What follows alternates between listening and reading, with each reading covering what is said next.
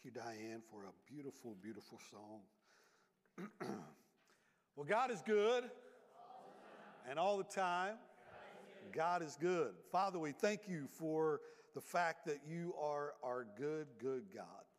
We thank you, Father, that we have a place where we can come freely to worship you and to honor you and to hear from your word. And Father, I just uh, pray that uh, our hearts will be open this morning, that our, our minds will absorb, and that, Father, we will take out your word and that we will share it with those that, that may need to hear.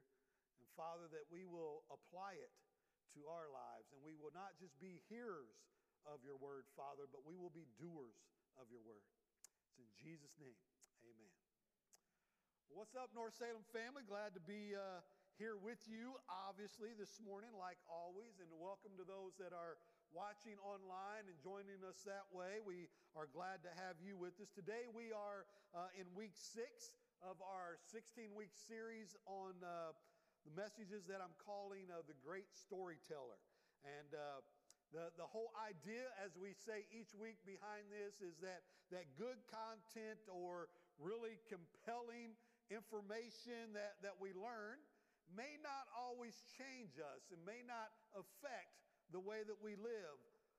But if we hear a good story and we apply that story to our lives, things can change and our lives can change. And I want to encourage you to, to meet me this morning in Mac, or, uh, excuse me, Mark chapter 4 is where we are going to be at today.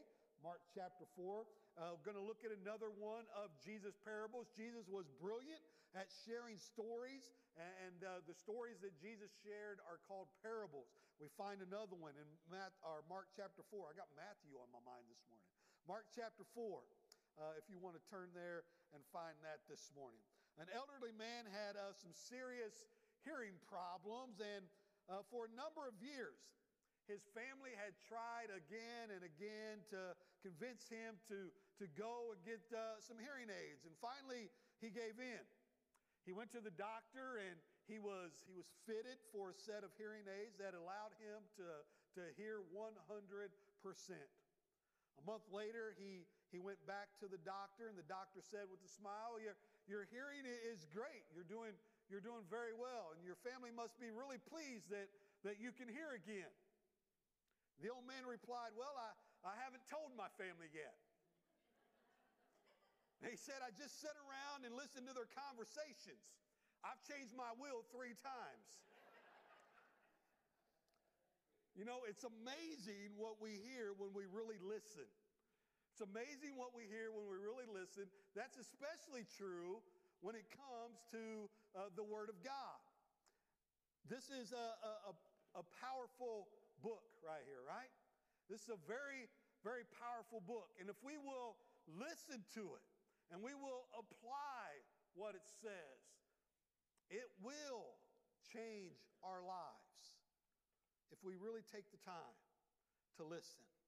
In a time when not many people were, were really listening to, to him, a time when people thought that he was either crazy or maybe even of Satan, Jesus told a story that illustrates the power of his word. There's something that's just powerful about a story. That's probably why, why Jesus would, would use these, these parables so often, so many times in his teaching. Mark chapter 4, verses 1 and, and 2 right here. We're going we're to look through verse 20, but we're going to take this a little bit at a time this morning. Mark chapter 4, verse 1 and 2. Once again, Jesus began teaching by the lake shore. That's the Sea of Galilee, that's the, the big lake in, that area. A very large crowd soon gathered around him. So he got into a boat.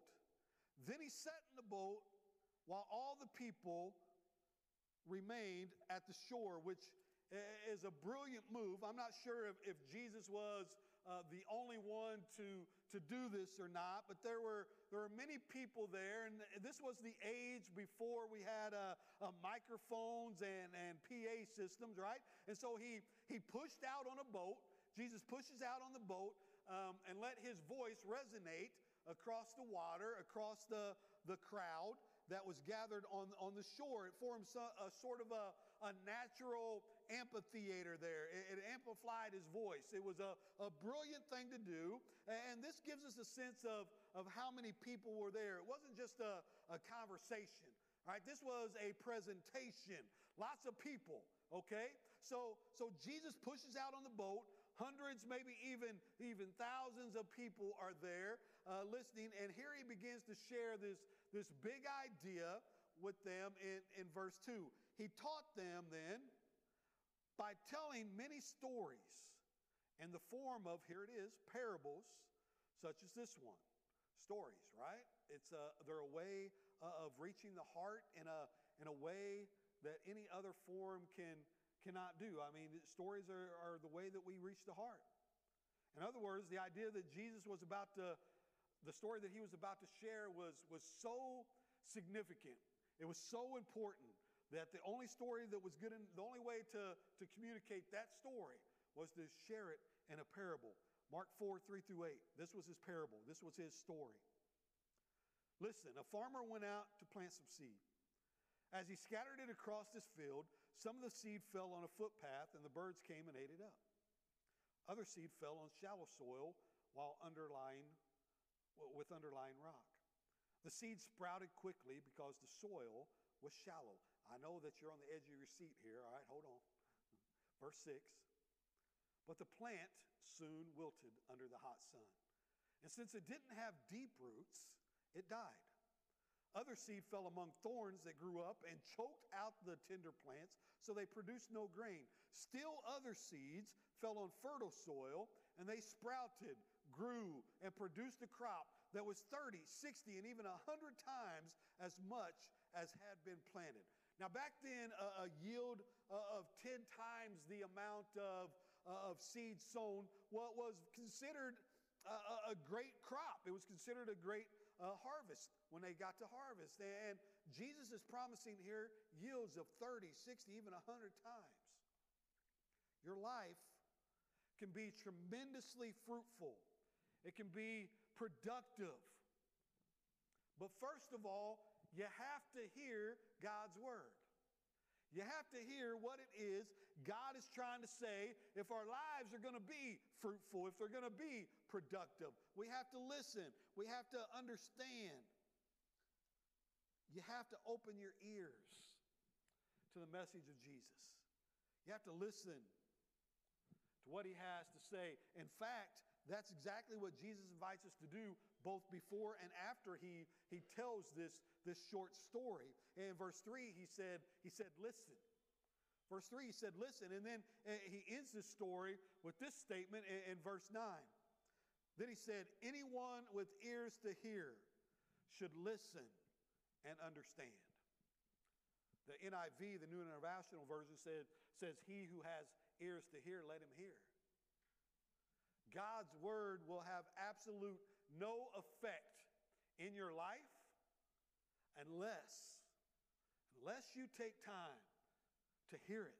Unless you take time to listen. We can know all the stories. We can know all about all the stories of the bible but do we hear what it is god is saying to us? Are we listening to what it is god is is trying to say? In his book stress, uh, stress stress fractures. Charles Swindoll talks about uh, the days when his, when his children were, were just young. And he writes this He says, I vividly remember sometime uh, back being caught in the undertow of too many commitments in too few days. He said, It wasn't long before I was snapping at my wife and our children, choking down my food at meal times, and feeling irritated at those unexpected interruptions throughout the day.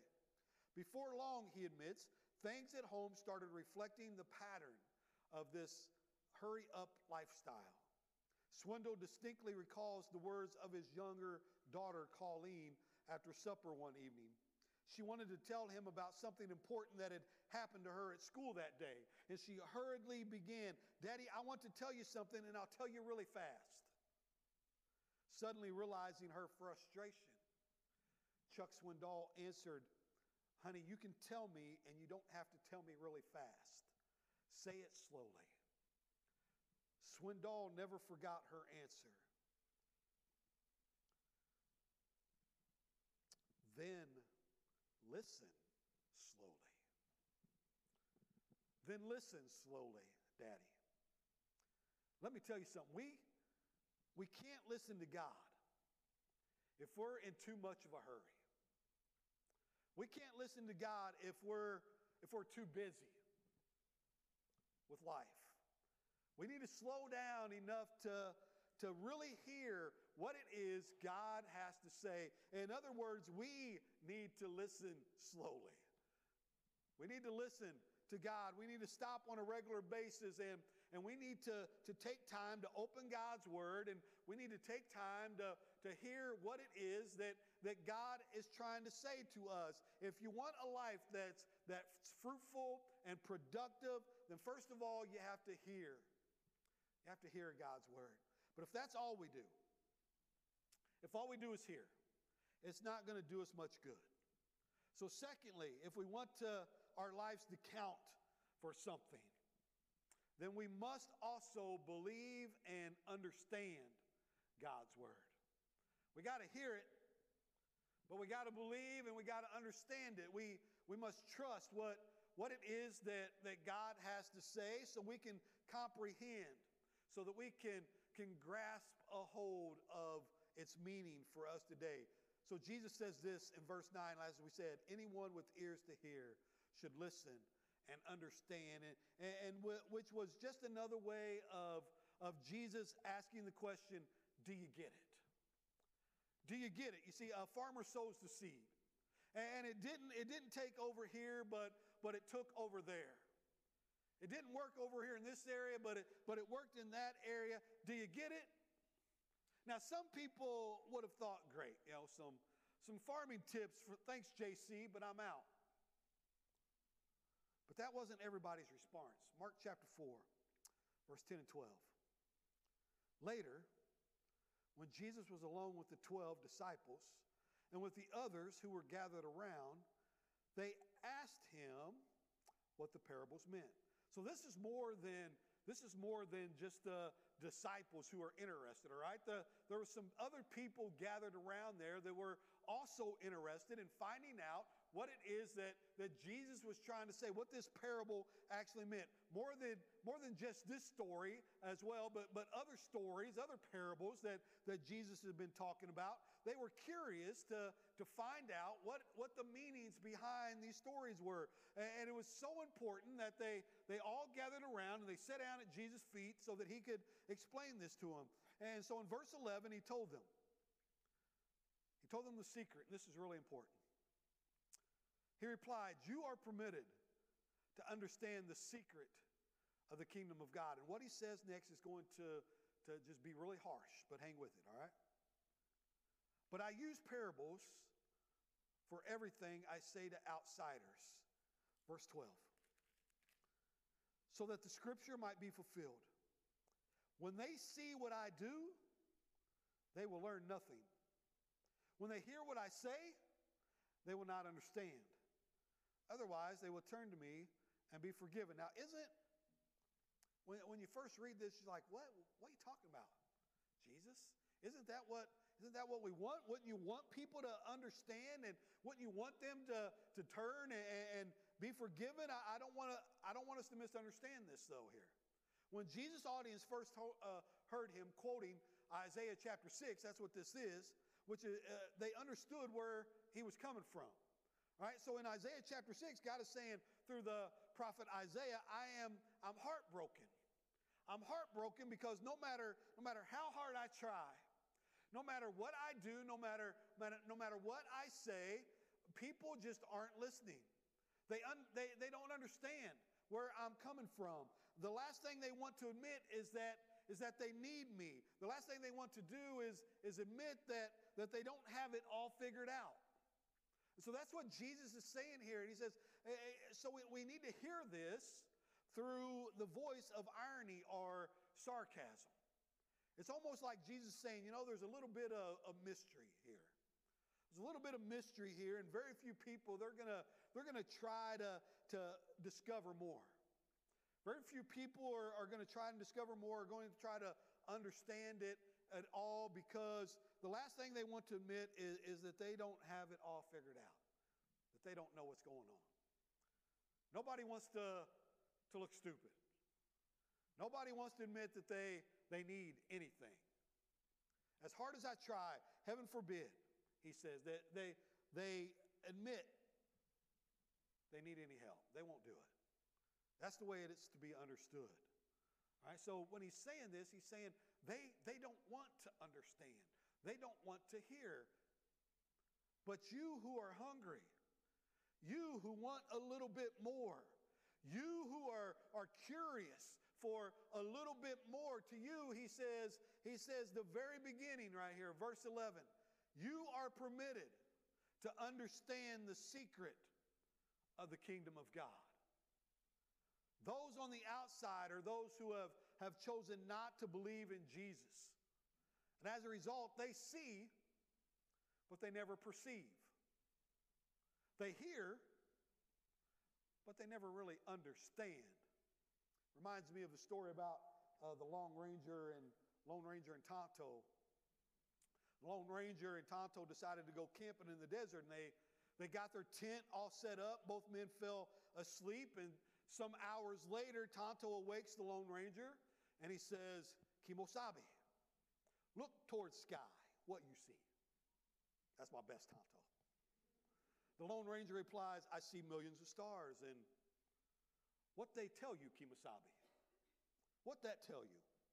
The Lone Ranger ponders for a minute, then he says, astronomically speaking, it lets me know that there are millions of galaxies and potentially billions of planets Astro- astrologically speaking, it tells me that Saturn is in, in Leo. Time wise, it appears to be approximately a, a quarter past three in the morning. Theologically, it's evident the Lord is all powerful and we are uh, small and insignificant. Meteorologically, it seems we have a beautiful day tomorrow. What does the sky tell you, Tonto?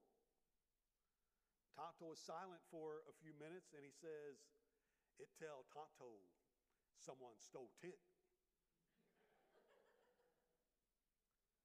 you see, the Lone Ranger, he, he under, kind of understood, but he wasn't perceiving. He could see, but he didn't perceive. He was hearing, what Tonto was saying, but he really wasn't understanding, just like the unbeliever when it comes to spiritual things. On the other hand, those who chose to believe in Jesus, those who choose to believe in Jesus understand the secrets of the kingdom of God. We, we understand, we read about it, we, we apply them. They are those that have gathered around Jesus. So they comprehend things that were never before revealed. You see, Jesus had two reasons for speaking in parables. First, he wanted to conceal the truth. He wanted to conceal the truth to the unbeliever. But second, second, he wanted to also uh, reveal the truth. He wanted to reveal the truth to, to those that, that he trusted or that trusted in him. So if you want to truly see and, and understand God's word, first, you got to believe it. You got to believe it to be true. If you want to see, you must believe. If you want to understand the, the, the delicate, intricate design and, and order in, in God's creation, then you first must believe in the Creator Himself. And if you want to understand and comprehend God's Word, then you must first trust the author of the Word. Otherwise, it's, it's not going to make any sense to you. That's why people outside of Christ who don't believe think it's nonsense. They don't understand. They don't get it because they don't believe. And that's what Jesus was saying in this, in this parable. Eric uh, Weihenmayer was the first blind climber ever to reach the top of, of Mount Everest. Now he does business. He, he does business now, consulting, and he, he, does some charity work, helping people to see the world in, in different ways, in new ways. And Asked by Fast Company magazine what he looks for in teammates, He said this I look for people who have an unrealistic optimism about life. I hear people say seeing is believing. I want people who believe the opposite. Believing is seeing. Then he says, You can tell who those people are. You say, Hey, want to climb Everest with the blind guy? And pretty quickly, they figure out, he figures out who's a believer. I imagine it was like that when Jesus first came on the scene. The religious leaders thought he was the devil. His own family thought that, that he was out of his mind, that he was crazy. But Jesus said to some, Hey, want to follow me to the kingdom of God? And those who responded, those who truly believed in him, were able to see such heights of, of spiritual reality uh, reality that, that most people weren't able to experience. Most of the world would never see. How about you? How about me? Uh, will, will we trust the one that, that some think is crazy? Will we trust the one that, that others just don't believe in? Or will we trust the Lord Jesus with our lives? If we will, then we will share the, or he will share the, the secrets of, of his kingdom with us. He will share the secrets of, uh, of the Bible with us if we choose to, to listen, if we choose to believe and understand. He's going to share it with us. That's what it's going to take to change the world. That's what it's going to take to live a fruitful and productive lives. First, we must, we must hear the word of God. Second, we must believe and, and understand uh, God's word. But even that's not quite enough. There's still more we got to do for if we want to truly make a difference in the world. We got to we got to listen. We got to understand, we got to believe. But we also got to do the word. We also got to do God's word. We got to put God's word into, into practice. We got to live it out in our, in our everyday lives. Not just uh, what, Sunday through Saturday or just on Sunday.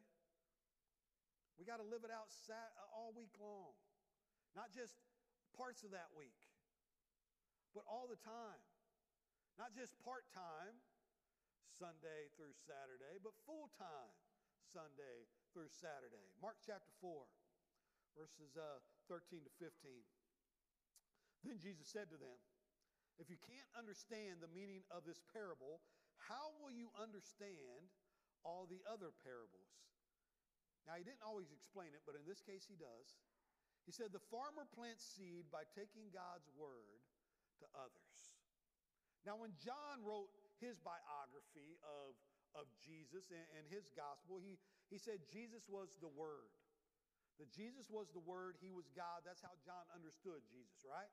And so here, this was a story about the influence of God in our life, the, the influence and the impact of God in our life. That's what this parable is about the influence and the impact of God in our life. God wants to grow you. And He, he goes on to explain that, that your ability to grow in your faith or, or even uh, discover faith for the first time really is resting largely on your response to God trying to speak to you. Your response to God when God is trying to, to reach you. So if right now you don't feel like you're growing, or you're facing a confusing moment, or you're, you're feeling challenged by your faith, or you feel like you're just kind of like checking out of your faith. You just don't really get what's happening, you don't understand what's going on. It's not because God isn't trying to lead you. All right? Uh, God isn't trying, not because God isn't trying to, to love you or that God isn't trying to, to comfort you or that God isn't trying to, to speak to you. It may be because you're not very receptive at the moment right now. And it could be for any number of other reasons that Jesus explains. Verse 15. He says, Some people, if God is trying to reach them or speak to them, are like seed along the path where the word is sown. As soon as they hear it, Satan comes and takes away the word that was sown in them. Some people, like seed along the path where the word is sown, as soon as they hear it, Satan comes along to take away the word that was sown in them. These are people who don't really hear the word. It kind of goes in one ear and out the other. These are people of, uh, of God. These are people that God is saying, do, do you get it? Do you understand it? And these are people who, who would say, in all honesty, I don't want it. I don't want to hear it. I don't want to understand it. And maybe for good reason. Maybe somebody who, who said that they were speaking for Jesus or, or they were living for Jesus has, maybe they've treated you poorly. Maybe somebody who claimed to be a Christian has just put you through the ringer. They've, they've treated you in a, in a very, very bad way. And now, just don't want anything to do with it. Because that, if that's what a Christian looks like, if that's what a Christian does, I, I don't want to be a follower of Jesus. And if we're honest, there's nothing I can say, no, no environment that we could create that would make you budge a little bit on that. I don't want it. It's ricocheting off your soul. No matter, no matter uh, what God is trying to say to you this morning, you're, you're just convinced that this is not something I want. Maybe that's you. Maybe you're watching online and you think, hey, this, I tuned in to kind of check this out and see what it's all about. You know, I've been going through this stuff, but I don't know if this is what I, I really want or not. But there are some other responses to it as God is trying to speak to us and, and as God is trying to, to grow us and as He's trying to lead us. Look at uh, Mark uh, verse 16, 17. The seed on the rocky soil represents those who hear the message. So they hear the voice of God in, in their lives, right? And immediately receive it with joy. Verse 17, but since they have no root, they last only a short time. For when trouble or persecution comes because of the word, they quickly fall away. Now, these are people who have an emotional response to the word. They have an emotional response. They, they enjoy the sermon, they enjoy being at church, they, they enjoy that. But at the first sign of trouble, they kind of back away because they think the word has failed them. They forget that following Christ is, is not always a bed of roses. They forget that Jesus promised there would be some thorns in those roses. So when they experience the thorns, they, they give up on Christ. And they're like, you know, God, uh, if this is what it is to me, then I don't want to. I don't want to be a part of that because that just hurts. That that's hard. And if right now your experience of the voice of God has been nothing but excitement and uh, ecstasy, then God may be drawing you into a deeper and stronger, developed faith so that your faith isn't always driven by your feelings. I know. See, I've been there when, when faith stopped feeling good.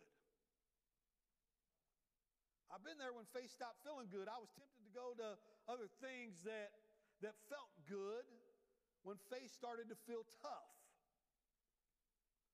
So God may be calling you into a territory that you've never been before, and, and, and that's kind of scary. God may be calling you to do something to, to bring something out of, of hiding with somebody, and, and that is terrifying. And God may be calling you to deepen your understanding of who He is. Because maybe you got some doubts. Maybe that's worth exploring a little bit further. You see, the question is what will you do with it when it doesn't feel good anymore? When this doesn't feel good, when faith doesn't feel good, when, when serving Christ doesn't feel good, what are we going to do with it? You might be getting pressure from your workplace. You might be getting pressure at school or even in your family. because you've started to express your faith. That's gotten some pushback. People don't like that. They don't like you talking about Jesus. They don't like that you got a Bible on your desk. What will you do in those moments of, of pushback, in those moments of, of pain? Unfortunately, many people, because it stops feeling good, people who believe that, that God is only in the goosebumps, they run to something else. There are some people when their faith has not been a surrender of their whole lives to, to Jesus, when they've not picked up a cross and, and followed Him, when they've not sacrificed anything, they've just continued to follow the goosebumps that faith brings and the good things, and they receive the flavor of faith, but not the strength of it. And you see, that's, that's a life that is just a, a sitting duck. When the pain and the persecution and the challenges, when they, when they hit, rather than growing strong or growing stronger, they, they run. They go running. So maybe it's a encouragement is what's needed where you find yourself today. The faith that that faith has stopped feeling good and, and you want to you want to go somewhere else. You want to go run into something else.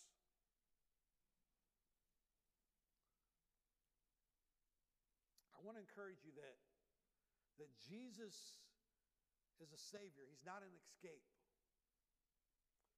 Jesus is a Savior. He's not an escape. And if, if, that's, if that's what you've done to try to escape the pain of, uh, uh, of your life and, and to run to some blissful things, some of those environments and experiences that that's not going to lead you to where you need to be, if that's what your faith is really amounted to, then Jesus is probably calling you right now to stick around through the pain and to, to invite him in to that pain, to let him join you in your pain, and invite him in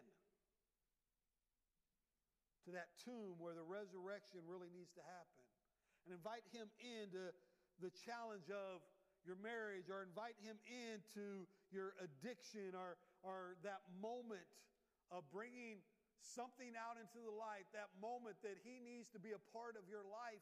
Invite Him in there so that you can experience the, the strength and the goodness of, of salvation right in the middle of your pain. Because He doesn't want you to escape it, He wants you to grow stronger than your circumstances, right? He doesn't want us to escape all that pain because when we go through life's challenges, when we go through life's pains, that grows us. And we're able to, to get stronger in our circumstances of life. That's what he wants to do. Look at verse 18 and 19. The seed that fell among the thorns represent others who hear God's word. But all too quickly, the message is crowded out by the worries of this life, the lure of wealth, and the desire for other things. So no fruit is produced. Now, these are the people who have an intellectual response to the word. They agree that it's true. They might even say amen during, during the sermon, and, and, but then life gets busy. And maybe you've been there. And in the pursuit of, of wealth or just in the pursuit of taking care of, of family, they forget what God said to them and they fail to put it into practice. When life gets tough, when situations happen that we don't understand and, and we start to run from our faith because the goosebumps aren't there anymore. This is tough. Or when we become the type of people that are smart enough to understand, yes, God, it's true, I believe it. But we start to, to get busy in life. We, we proceed with, with all the different things going on in life. And we get so busy pursuing things we forget what it is God has said to us. These are people who are succeeding or achieving or, or succeeding at maintaining.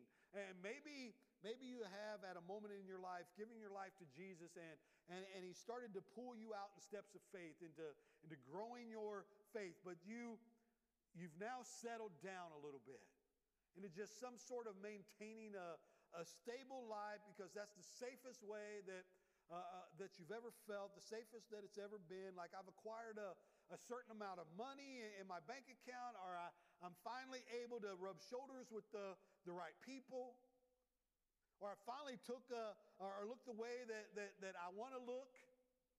I've finally gotten the track record or the traction in, in my, my career that I need to get, and, and I don't want anything to disrupt that. I don't want anything to, to cause disruption in that balance that I've achieved. And you know, from the outside looking in, you look full. But if we were to look really closely, that's not being fruitful. You aren't fruitful because now your worry has caused you to, to try and just maintain and contain uh, the things that your strength and your security ha- have set up for you. And God has become, uh, been, been calling you to, to serve. And you're like, I just don't know if I have the time with everything else going on. Or, or God is calling you to give into the mission of Jesus, and, and you're like, it's going to reduce my margin. I, I just can't, can't do that. God is calling you to share your faith, and you're like, oh, that's really going to ruin my reputation. People at work, people at school, people in my, my circle of life, my circle of friends, they won't understand that. I can't do that. God's calling you to bring something to the light. And you're like, oh, I don't know.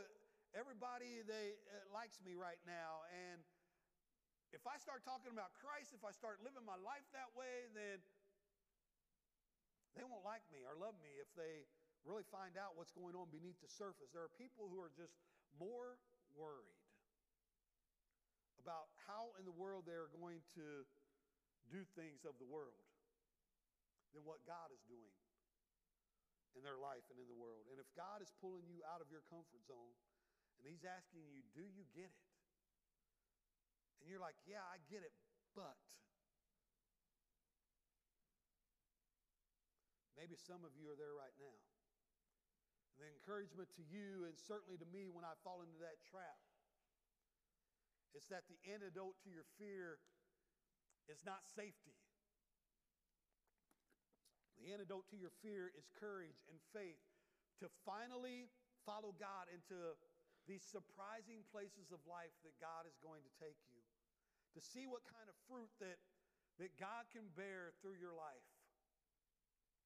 Now, thankfully, God has so much more for us. Here is how you can become the kind of life that can grow and God can use you. Verse 20. He closes this out with this. And the seed that fell on good soil represents those who hear and accept God's word and produce a harvest of 30, 60, or even 100 times as much as has been planted. These are people who actually put God's word into practice. They are the ones whose lives become abundantly fruitful, both personally and in their influence over other people. I'm talking about the fruit of, of love, joy, peace, patience, kindness, goodness, faithfulness, gentleness, and self control. In your life, and I'm talking about the fruit of others who come to follow Christ because of your positive influence in your life. Eventually, your life will bear more fruit. God is going to produce results through your life if you're the kind of person who, as God is speaking into your life, as God is, is leading you into another step of your faith and asking you, Do you get it? This is the kind of life that says, Yeah, and I want more of it. God, give me more. You see, it's not enough to have an emotional response to God's word. And it's not enough to have an intellectual response to God's word. We must also do God's word if we want a life that is fruitful and productive for the kingdom of God. And we must put God's word into practice if we want a life that will make an eternal difference in the life of others. There's no place that He's going to lead me where I should not follow. No place He's going to lead me where I shouldn't follow. God's goal in your life is not that you would, would know more, it's not it. It's that you would know more of Him, that you would know Him more. And what you're going to find over time is not only will your, your faith become stronger, but you will have a, this intimacy with Jesus that you've never had before. You see, He wants you to know Him and He wants you to, to trust Him. And I want to kind of just close with a, a question and a couple stories right here. I believe that Jesus would ask this, all right? Right after He would ask this question, Do you get it? And I think that question is simply this Will you share it? Will you share it? One of the amazing things about stories is that we can identify with different characters or different features of the story. And I think this is a story that first and foremost is calling us to evaluate if we really want God to speak into our lives. That's the first thing. What kind of soil are we? But I also think that it's a story that can call us to join God in, in the farming voice into the world, into the planning of his presence into the world. Matthew, when he tells this story, he, he tells it right before the crucifixion. And that might be when it happened, when Jesus shared it. In other words, Jesus might be trying to teach us that, that this is how the mission is going to keep growing after his execution.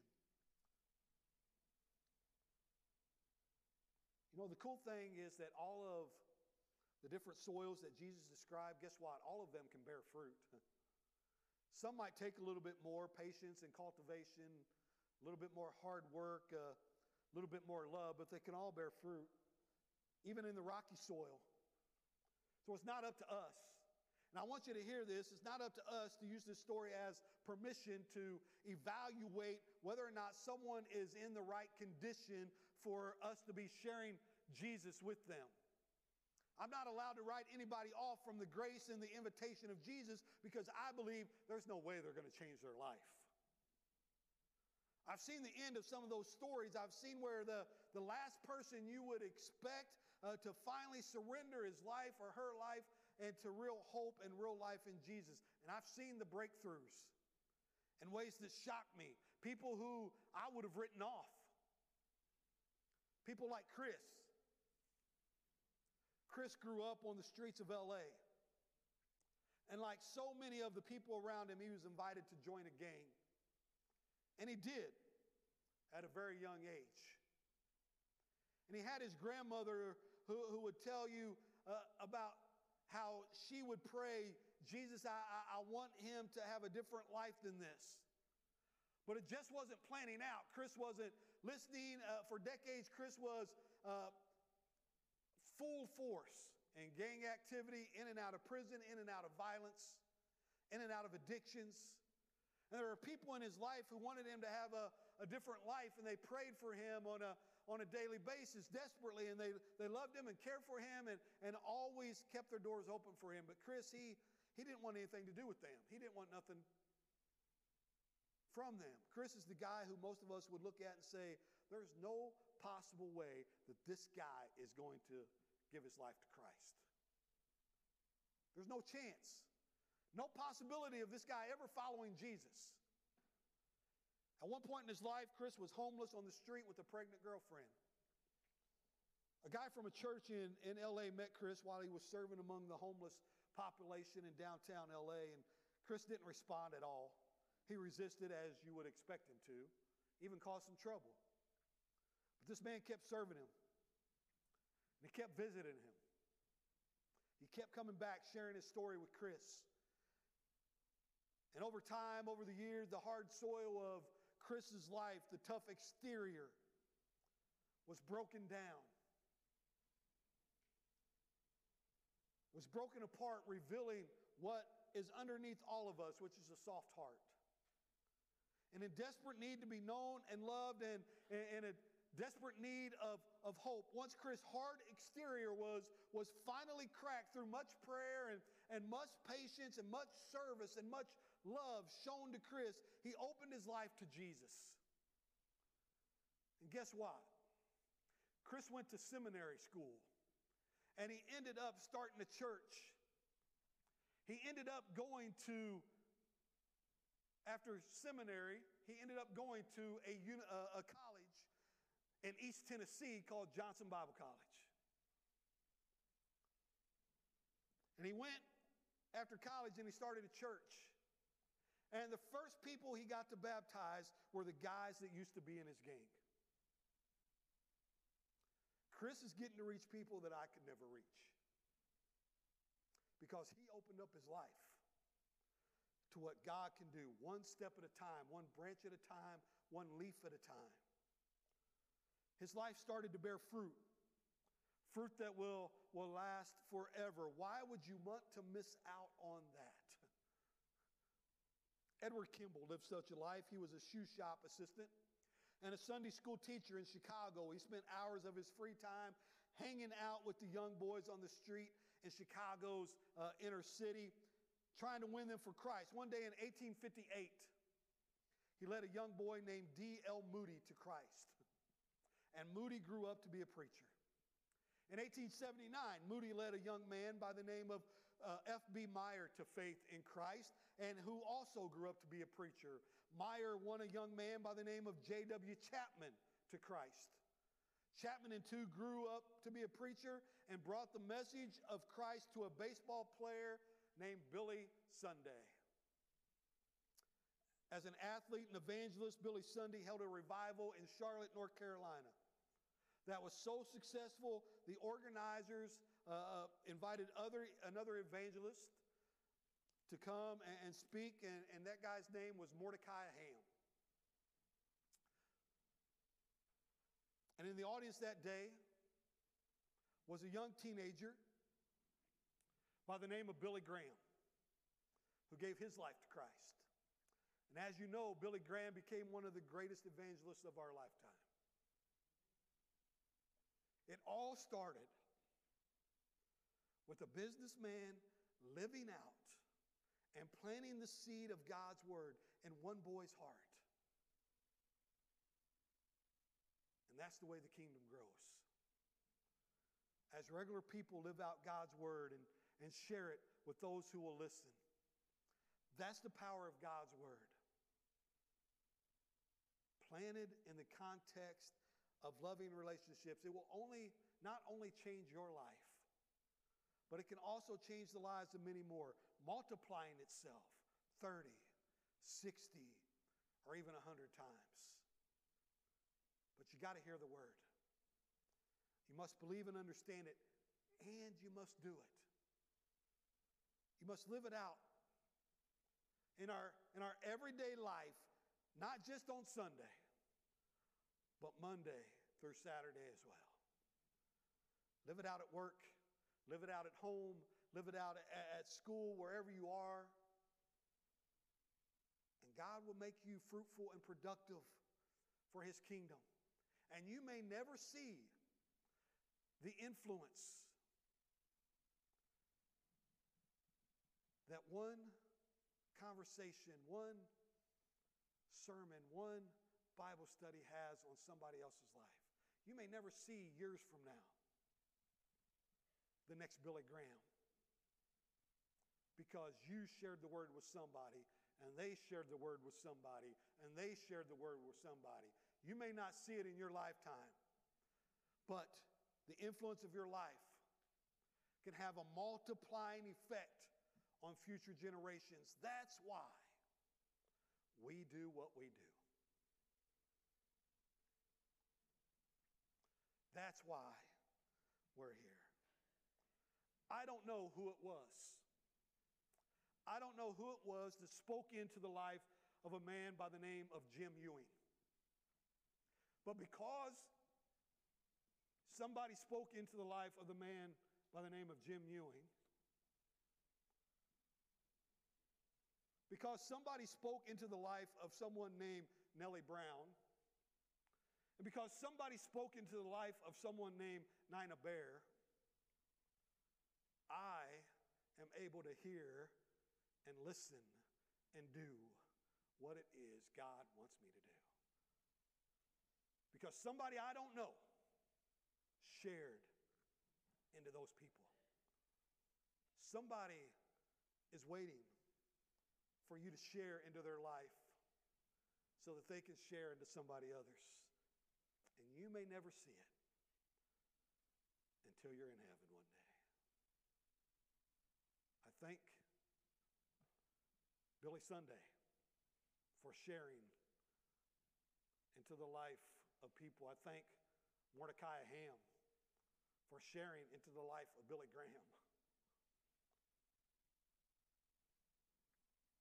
I thank all the different influences, all the pastors, all the Sunday school teachers, all the people that I have known who have shared into my life so that I can share into somebody else's. And someday that person can share into somebody else's life. That's why we're here. To take what we learn here, take it out there so that more can come in. Perhaps there's something you need to do this morning. Perhaps you need to say, I, I want to be one to take it out there. Maybe you just want a prayer. Maybe you, you want to share a testimony or whatever the case may be. We invite you to join us this morning up here if God is speaking to you as we stand and as we sing together.